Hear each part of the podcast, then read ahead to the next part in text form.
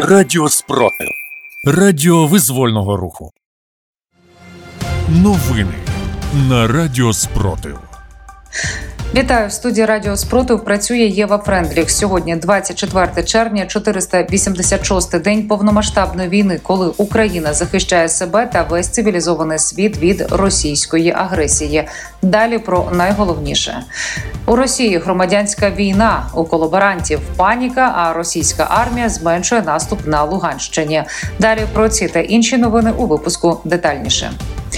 Вночі 24 червня окупанти завдали масованого обстрілу з градів та артилерії по Авдіївці.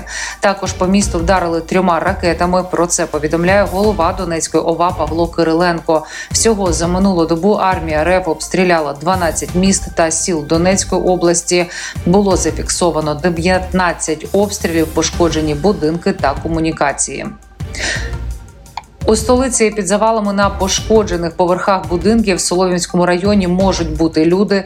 Рятувальники продовжують пошуково-рятувальну операцію. Усіх мешканців будинку, в яких влучили уламки, евакуювали. Про це повідомив мер міста Віталій Кличко.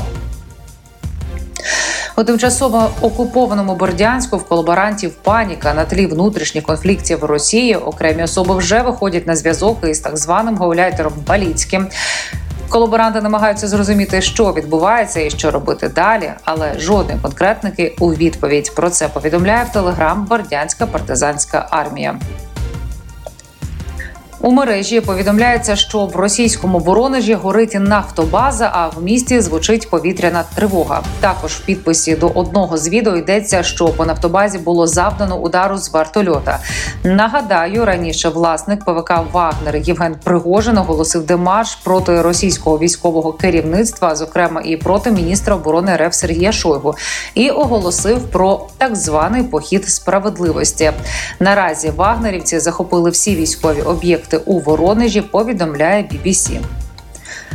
Ворог пропонує власникам затоплених будівель на Херсонщині отримати житлові сертифікати в обмін на отримання паспорта РФ. Про це повідомляє ЦНС.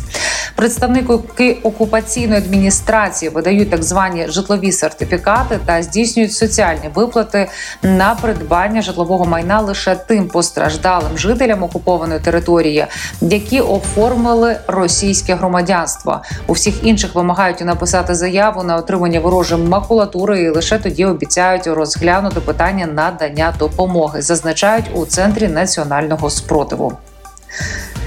На Донеччині заочно судитимуть двох колишніх суддів, яких підозрюють у державній зраді та в праці в окупаційних судах. Одна з підозрюваних забороняла українську літературу на тимчасово окупованих територіях. Про це повідомляє Суспільне.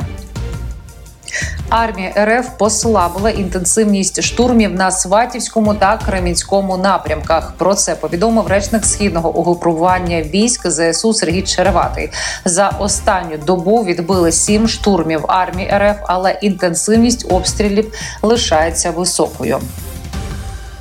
Речник ГУР Андрій Юсов у коментарі Суспільному заявив, що дії ПВК Вагнер в Росії це продовження внутрішньоросійських конфліктів, які є наслідком військової агресії російської влади проти України.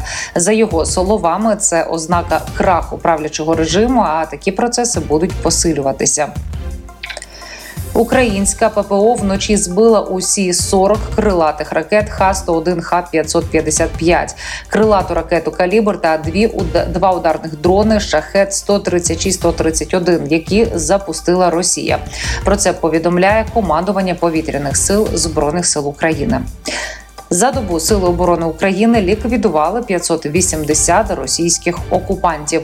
Більше за новинами слідкуйте в телеграм-каналі Радіо Спротив. З вами була Єва Френдліх. Зігріваємо один одного любов'ю. Віримо в сили оборони України, і все буде Україна. Радіо Спротив. Радіо визвольного руху. Сотнями кроків, тисячами рук, мільйонами сердець. Україна переможе ворога.